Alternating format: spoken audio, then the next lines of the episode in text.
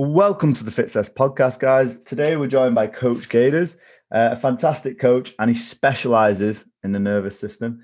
Um, he's dedicated a lot of his life to being a movement specialist, and I would say he's one of the most intelligent guys I've ever met. So uh, without further ado, talk us through nervous system, Chris. Hi, Depp. Um, well, t- today I'm going to talk a bit through the nervous system and how it links into into mental health. So to start that, um, it's good to explain the parts of the nervous system that I like to work with, which is predominantly the peripheral nervous system.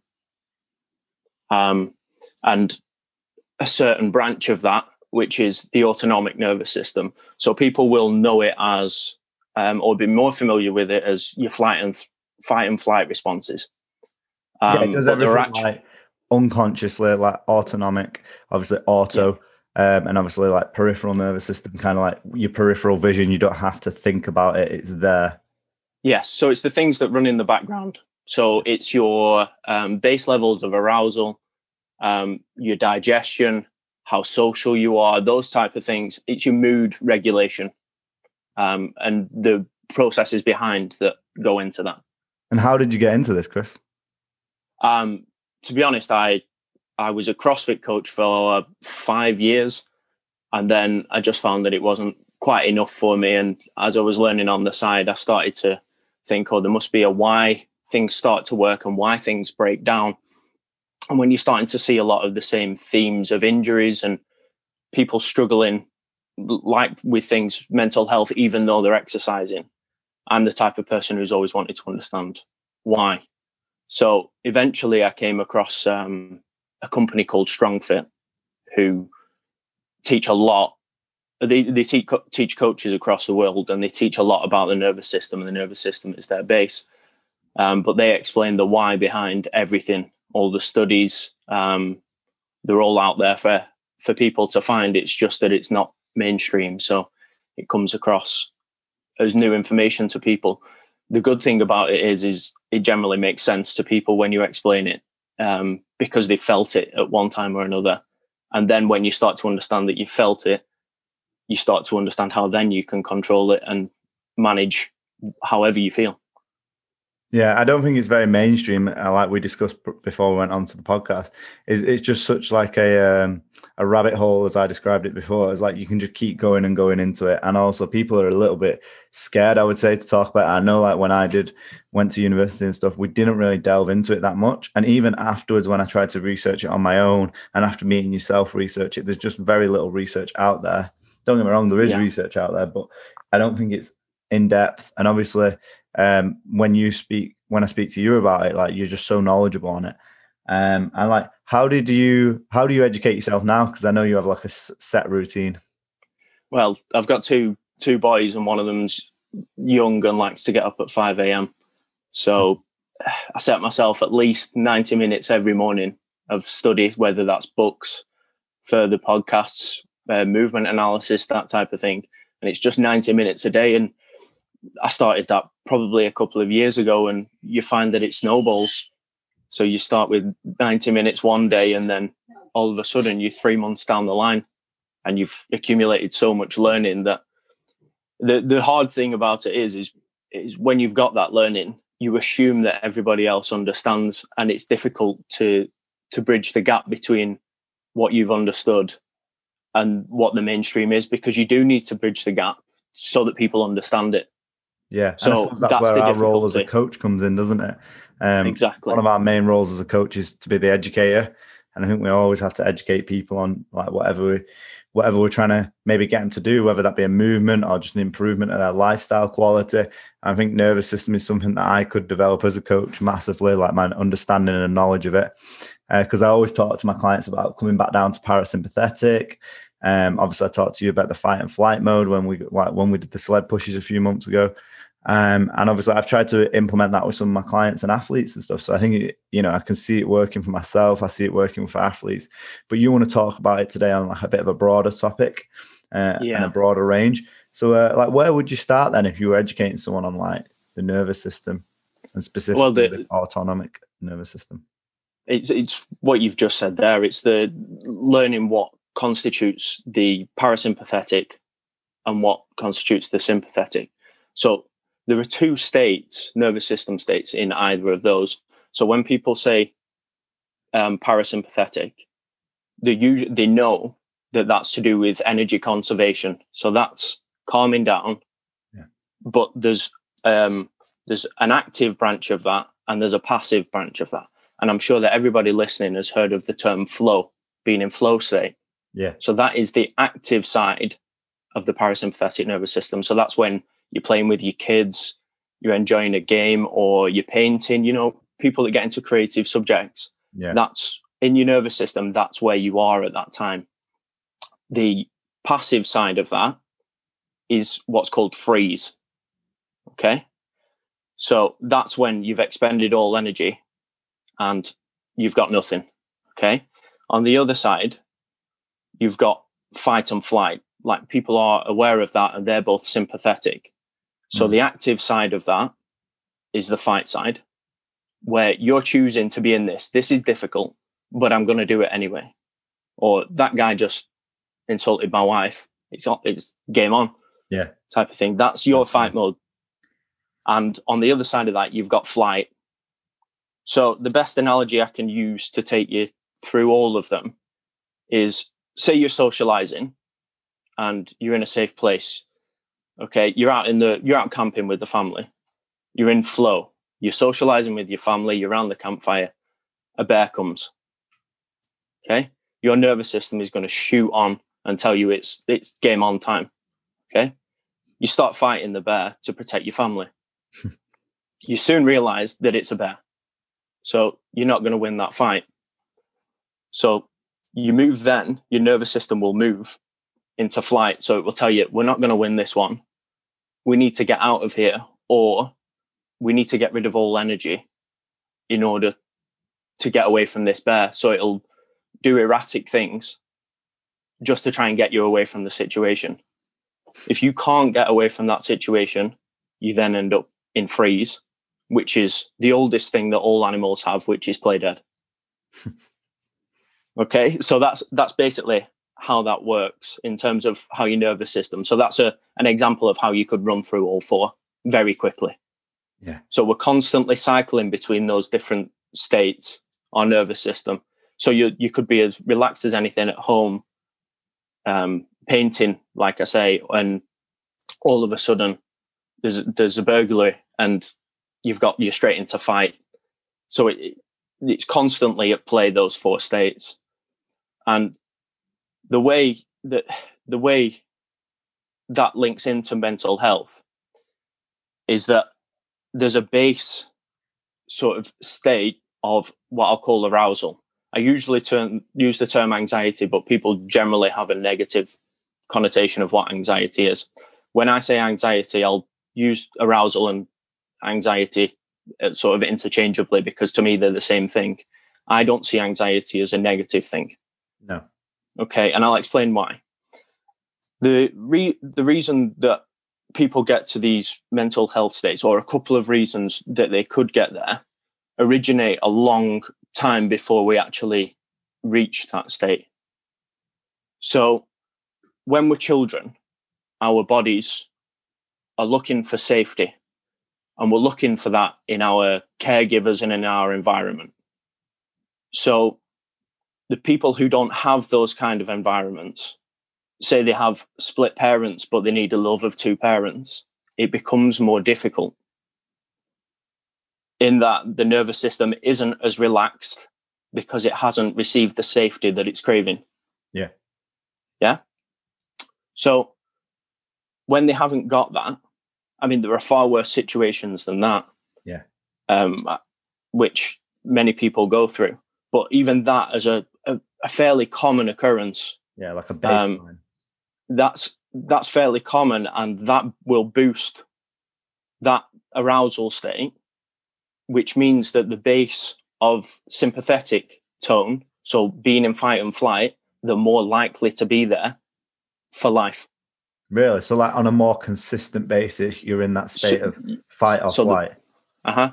So the basis becomes higher, because the safety wasn't there when you were developing. Okay. So going, you learn things. Go on. Sorry. Sorry. Going back to the fight and flight. Obviously, like, where does adrenaline come into that then? Because obviously when you go to that fight mode, you get the adrenaline. And then obviously, like, I always thought, like, when you got rid of the adrenaline, like, that was when you might be in flight mode. Well, it's exactly that. Um, but adrenaline's a fuel. Right. So it, it's given out in neurotransmitters in the brain. Yeah. So that's just uh, a quick fire fuel. It's fight time. Yep. So exactly as you've just um, explained there, you get adrenaline shot, time to go fight the bear. Yeah. That adrenaline is going to plummet as soon as, you know, that right. it's it's game over. And, like, and that's what? when that's when you pull yourself into into that freeze mode where you're like, oh, I've got nothing left. That is the flight. That's the, I'm expending everything to try and get out of this situation. Yeah. So that comes in the flight bit before you move to freeze. I think like, I've I've gone through that in, like, training sessions where you're absolutely pumped for it. You have a great session, and then like it's kind of like an hour and a half in or something like that. You've had an absolute fantastic session. You're just like, right, yeah, that's enough. Uh-huh. Like, you know yeah. when you're done. Time you know when go. It's happened. Yeah, yeah, exactly. Yeah. Like like you said, sometimes it might have been at CrossFit. It might have been just training there at the gym. It could be anything. Like I, I definitely experienced that. And when you explain it, like you like you can pinpoint it to parts of your life and when you've gone through that, and even just a bit about like. You're in a constant state of like anxiety or arousal. Like if you say, maybe I've had an argument at home with the missus and then you've gone to work, you're already kind of more agitated. So then something exactly. else could like just tip you over the edge. And if you're already upset or angry, you know, you might, you might end up like lashing out quicker than you usually would. Um, and I suppose, is that the same thing then? Yeah, oh, exactly wow. the same thing. And usually um, because you've used that specific example, mm. we'll recreate patterns that feel safe to our nervous system mm. in adulthood. So say, for example, you were in a, um, a household as a child. This applies to me um, because I was in a, a household where there was domestic violence. So that makes me more prone as an adult to seek a relationship which would develop domestic violence because that feels normal to my system as an upbringing. And that is so messed up. Yeah. Like, how do you change that then? Well, that's how, this is how we need to become aware of. Yeah. First stage what, is awareness, I guess. Uh, because I would imagine that as I say these things, people will think, oh, that makes sense because this happened, but everybody's story is different. So when it comes to, to mental health, everybody's answer is slightly different and everybody's got their own nuances. All we can do here is talk about, these are the generalities of what happens. Um, when things like that happen in childhood, um, there's also, I mean, that's just one example. The other example that I'll give for how the base level gets raised is trauma. Now, trauma is just something that happens that is too much for our nervous system. So we're not equipped to handle whatever has happened. So people generally associate it with um, like P T S D, that soldiers yeah, get. That's exactly what I thought when you said it as well. But as soon as you put it into that paradigm of it being too much for the nervous system to handle, it fits perfectly. Yeah. But that also fits um, like uh, a parent beating a child. Yeah. They can't possibly understand that. That's too much for them to comprehend. Therefore, you've got stored trauma. And then the base level is yeah, raised so I, up. An, advan- an example from... what I can think of in my life is like my mum had a really bad crash in a car and then she really struggled to drive again afterwards. And even now, like she don't, she's not the biggest fan of driving, especially on the motorway where it happened. Like she's just not a big fan of driving. And I suppose that's stored trauma. Is that the same sort of thing? Yeah, because um, the body stores trauma when it's too much for you. Mm. The body stores trauma as a collective of senses. So it isn't just the impact, say she got hit in the ribs, it isn't just the impact of being hit in the ribs. It's what she saw. It's what yeah. she smelled at the time. It's how she was feeling at the time. So that's why we get things like, even on the good side, that's on the negative side, even on the positive side, we get things like a certain song can remind us of a certain time we were in a foreign country on a holiday having a nice dinner. Yeah, all that. So really it works. Summer. Yeah, so they, they work both ways. And And it feels, you can almost see it in your mind, even though you can't see it with your eyes, you can see it in your mind where you were at the time. Yeah. And that's why, because all the circuitry works together to say, oh, here's that experience. And it could be a certain smell or anything that triggers it off. So say you go to a competition and you're a powerlifter or a weightlifter or whatever, and you have a bad competition. Mm-hmm. Why isn't that stored as trauma? Why is there a sense, say, a sense of feeling to go back and prove someone wrong or prove yourself wrong or just go and compete again because you enjoyed it? Like, There's one of the characteristics of trauma mm. is a lack of control. So it's something that's too much for you ha- to handle, and you had absolutely no control in it. So you had control of going into a competition. Yeah. You had gotcha. control of your training, et cetera, et cetera. Your mother didn't have control of a crash. Yeah, sweet. So that's that's like, yeah, you can see a clear difference there. Yeah. That's just a a, a difficult situation, but one that you can out-train. Yeah. Because if you think about it, you can create the the, the arousal that you get at competition is, is really high. Yeah. And we're all on high when we're at com- when we're competing, but you can recreate that in the gym. You can arouse people's nervous system to that level, and then you take the minimum. Say you're powerlifting, you take the minimum weight that they can hit at this peak arousal where you're going to be. You take that up, so you take the C game up rather than the A game, and hope that the A game comes on the day. Yeah, it's very interesting. And obviously, like before, I say like. Say before an athlete goes into a competition, they will usually rest for ten to fourteen days beforehand, maybe just light work. And that's usually repairing, or what I usually say to them is repairing like the central nervous system, kind of like letting it have a break and stuff like that. So how does that directly impact the body, and what does it do? Well, it's the supercompensation theory, really, isn't it, that uh, um, West Side talk about quite a lot, yeah. of backing off. Um, it just like you're saying, it just allows the nervous system to calm down. You've had all this arousal. Yeah, we're going to let you calm down so that on the day when there's, like I said, peak arousal on the day, you you've already done the work to get your your game to where it needs to be, and then the nervous system will do the rest because you've done all of the muscle memory, you've done all the technique work, you've done all the development. It's not going anywhere in two weeks. No. How important would you say the nervous system is to training? Oh, I, I say paramount, but I say paramount to everything. I say it's paramount to health. It, yeah. I, I see the health crisis that we're going to have, or you could say that we already have with obesity and things like that. Um, that's the reason that we're in the place that we're in.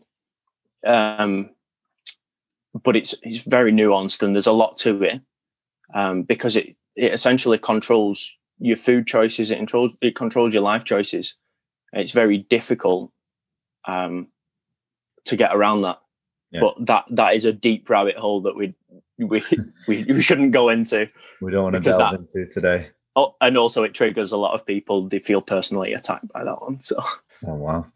Um, and and how would you kind of how do you train your nervous system then? So for um.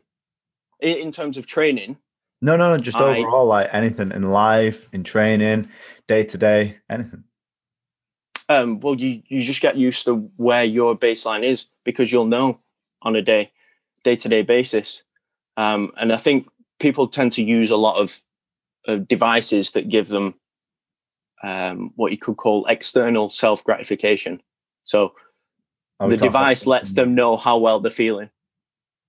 If you know what I mean, instead of them telling themselves how they're feeling. Yeah. Which to me is backwards. You have the best computer in the world right inside you. Yeah. So get to know yourself, get to know where you're at. That's why I say it's a very personal thing and people have to find their own ways that they enjoy um, of, of finding out where they're at and knowing, is this a heavy day? Is this a walk day? Is this it's funny you say that swimming? Do I need to? Because you put a post up the other day about like how it was supposed to be a rest day, but you got up feeling energetic and just went for it. So uh-huh. You got some volume in. You did some stuff you enjoyed, like you did some bicep curls and stuff. Um, exactly. Yeah, I mean, it's cool. Different way of thinking about training, obviously, like going in on a day-to-day basis and kind of going in how you feel, I guess. Uh-huh. So uh, there's a lot. Um, when we write programs, generally the, the percentage-based and they, they work out over the weeks. Um, it's just some days seventy-five percent feels like eighty percent. And sometimes yeah, it feels like ninety percent. I say this so, a lot to my clients, like, and obviously athletes, like they're one hundred percent on comp day. Usually we've like over-exaggerated all the processes. They've had fourteen days off. The nutrition will be ten times better. Like the sleep will be better. They know they've got the comp coming up. So everything's a little bit better. But then when we go into training, we can't work off that one hundred percent because you're not going to be feeling like that one day every day. And we're not prepping for that one day the same. So I usually mm-hmm. work off like ninety percent. So I suppose it's this, exactly like that. Yeah. It's, you know, it's, you can't be one hundred percent every day. So that seventy-five percent, like you said, feels like eighty percent on some days. Yeah. And it's it's things like you don't get to decide when it's P D, P R day, do you? No. P B day tells you when it's P B day. No, exactly. So, fact, there was a really funny moment in lockdown, actually, where we were redoing all the floor. Um, we'd like moved the rig and like we'd been like a few heavy weeks where we're just literally moving stuff. Obviously, we're living in the gym, so it's not ideal. We've only got a microwave upstairs, a toaster, end up hitting like a really good P R on the axle. And I was just like, how has that happened? Like, I've not peaked it. I've not even like mm-hmm. just been training it for fun every day. It was just strange how it happened. Like, it was just mad. And yeah, I think like that they're the sort of things where you go, yep, I actually don't know too much about this training malarkey. Mm-hmm. No, but that's that's the thing. So I generally take the focus away from, uh, like, don't get me wrong, there's always a plan um, when when I've, when it's not locked down and we've got full access to gyms. There's always a percentage-based plan for the main work. Yeah, it's just some days you're gonna feel it, and when you feel it, don't turn it away. Like if you feel like Thor that day, go nuts. Yeah. So basically, like, I would like a big key point for you to take away from today's podcast is is just like listen to your body. Oh, absolutely. Yeah. But it's difficult. It's more difficult than you think. Is it is it difficult because of social norms now where everyone wants to be either a grafter or like really hammering the gym and they want to get it on social media, or people want to be, you know, like mate, like they might be like, oh yeah, I've hit the gym every day this week. Mm-hmm. Well, a lot. It's funny you say that because that's one of the things I'd thought about mentioning, um, like the problem with that. Um, so since you've mentioned it, um, it, there's a theory by Freud, psychologist. Um, most people have heard of Freud yeah, because are. a lot built off his work. Um, and he has something called the id and the superego.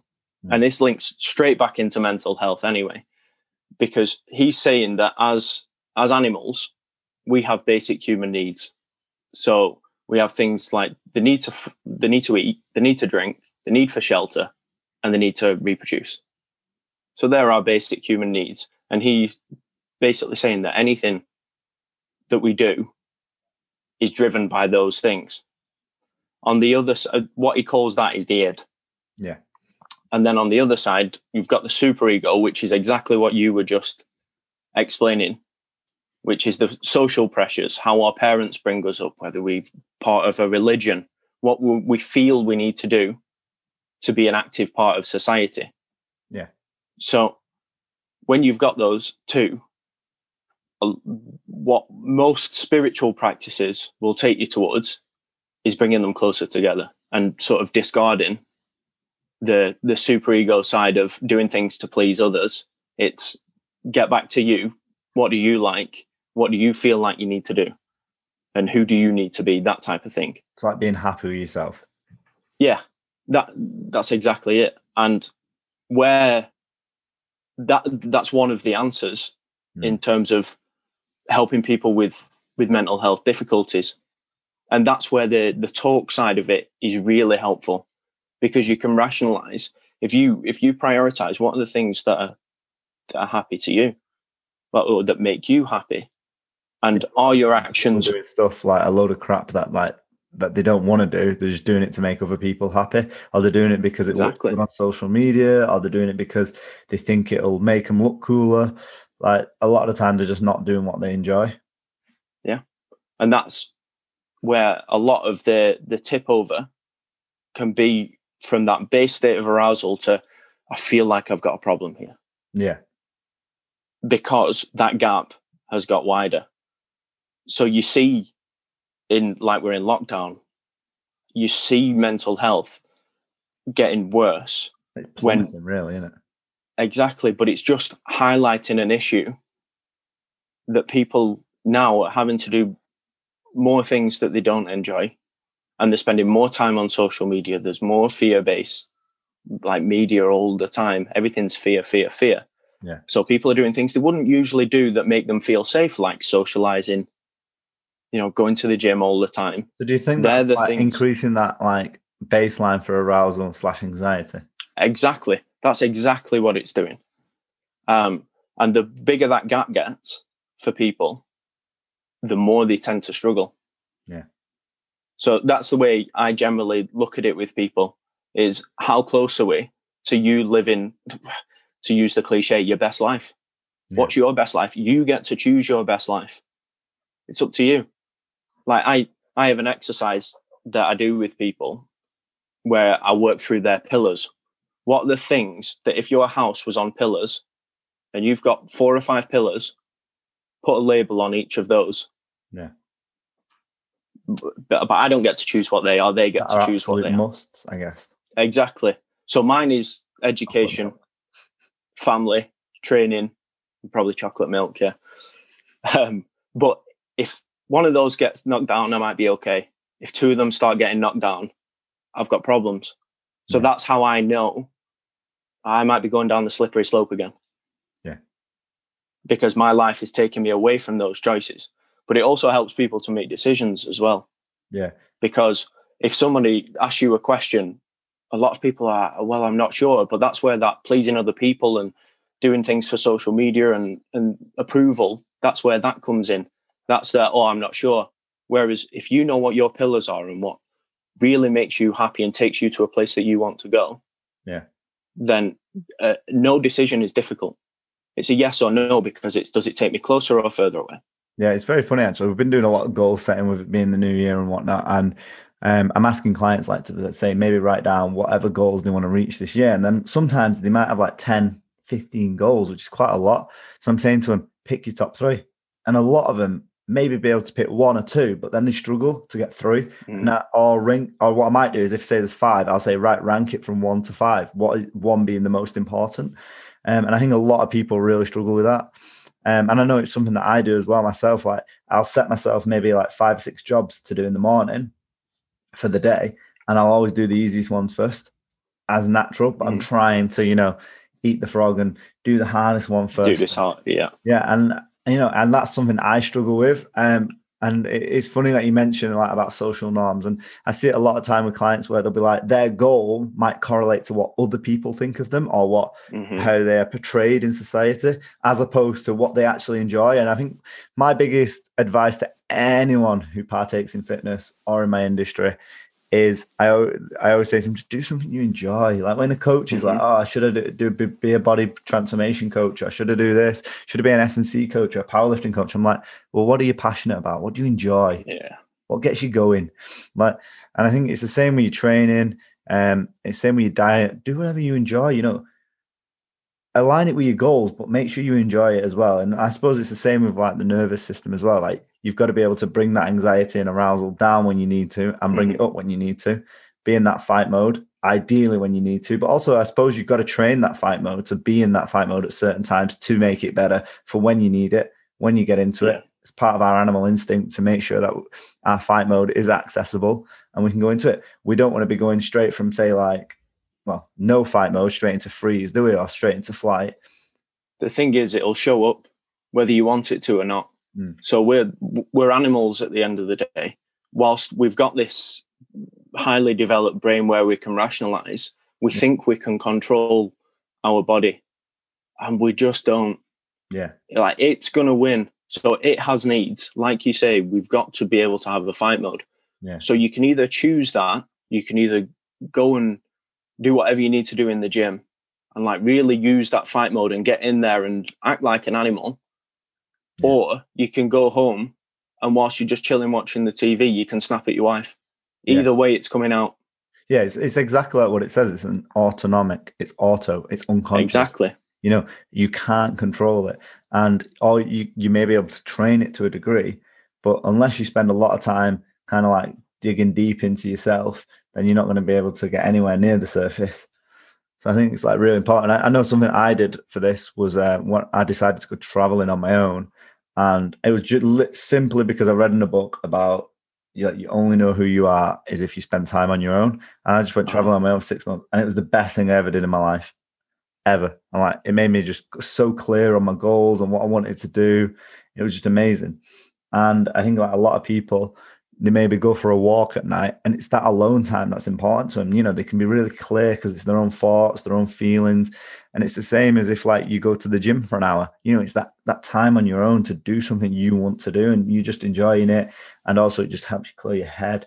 And I think that's where exercise and mental health can come together. They can really like link, link together to uh, obviously for a better outcome for both of them, for your mental health and physical well-being. I think like, Nat won't mind me mentioning it, but last night she came in, she was absolutely beaten up. Like she had a really tough week at work, uh, tough week at home. I think she was struggling a little bit with lockdown as well. Like she's got three kids at home. Like what does she do with them? Um, and I think she came in and she's like, oh, I'm not going to be as good today straight away. And then she started and she really enjoyed the session. She did really, really well. And like, I think it's just amazing that obviously we can do something like that. The thing is, the, the answer as well is, is, different for anxiety than it is for depression, because if if you think about that that level of arousal, that base level of arousal, some people are really low, can't get out of bed in the morning, mm. and some people are really high. Like I'm I'm really high, but then when I've explained uh, my childhood, it explains why I'm so high. So when I wake up in the morning, I need to go, yeah, and then any sort of arousal will bring me back down to a level. So I'm more prone to anxiety than I am depression. So I start here in the day. I have to do, do, do, do, do to bring me down to here. And then, whereas if I, if I neglect that and I don't learn and I don't move and I don't really go and attack something, by one, two o'clock, I'm snapping at everyone and, you know, just become that grumpy guy that no one wants to be around. I think I'm pretty so, similar to you, pal. Yeah. And it, it resonates with a lot of people yeah. when, when you say things like that. Um, but the other side is the people who are sort of more prone to depression tend to be lower on that base level of arousal. So they struggle to get out of bed in the morning. They struggle to do that next thing, the first thing they know that need to do to kick the, kickstart the day. So it's, it's very different ways to treat people if you were treating people. I don't I don't particularly like that, because all you're doing is helping somebody understand themselves. It's not yeah. necessarily a problem to be either of those things. It's not a problem to be depressed. It's not a problem to be anxious. If you think about anxiety, uh, like I said, arousal, um, if you've got high levels, all it is is a drive to go do something. Yeah. To, to really go and engage in something. Your body is telling you, go do something. So are you going to do it? And that's when people go, I don't really want to do anything. I'm just going to scroll on social media for an hour and then get pissed at someone who's put a, a comment on some random group. And then you end up in a Facebook argument. There you go. Your body got its sympathetic reaction anyway. So I why think, not just put it towards something? I know what you mean. Like you've got to put it towards something productive. I think all the like, best moments of my life have been massive, massive amounts of anxiety. So like, when I think about it now, mm-hmm. when I went into competition for powerlifting, like massive anxiety before it, even just doing the program, the first day of the block, even your first day at school, how anxious are you, but you really enjoy it and you know you're going to love it. And whether it be going to uh, do your exams or something like that, or whether you go, when I went traveling for six months, all these things that are kind of challenging. When I went and did like a skydive, like it was really anxious, but it's so rewarding afterwards. And I suppose it's because you're going through all those systems, you're going through your parasympathetic, you're going through your sympathetic system. It's just so rewarding afterwards. And I think obviously like when people say anxiety is bad, think about all the great things you've done. And then you go, oh, well, actually anxiety's actually come with all of them, whether that be giving birth to your first child or your second child, et cetera. Deciding to have kids, you know, buying your first house, going to the gym for the first time, like all these things make you anxious. Like obviously Nat was anxious yes, yesterday when we did a session.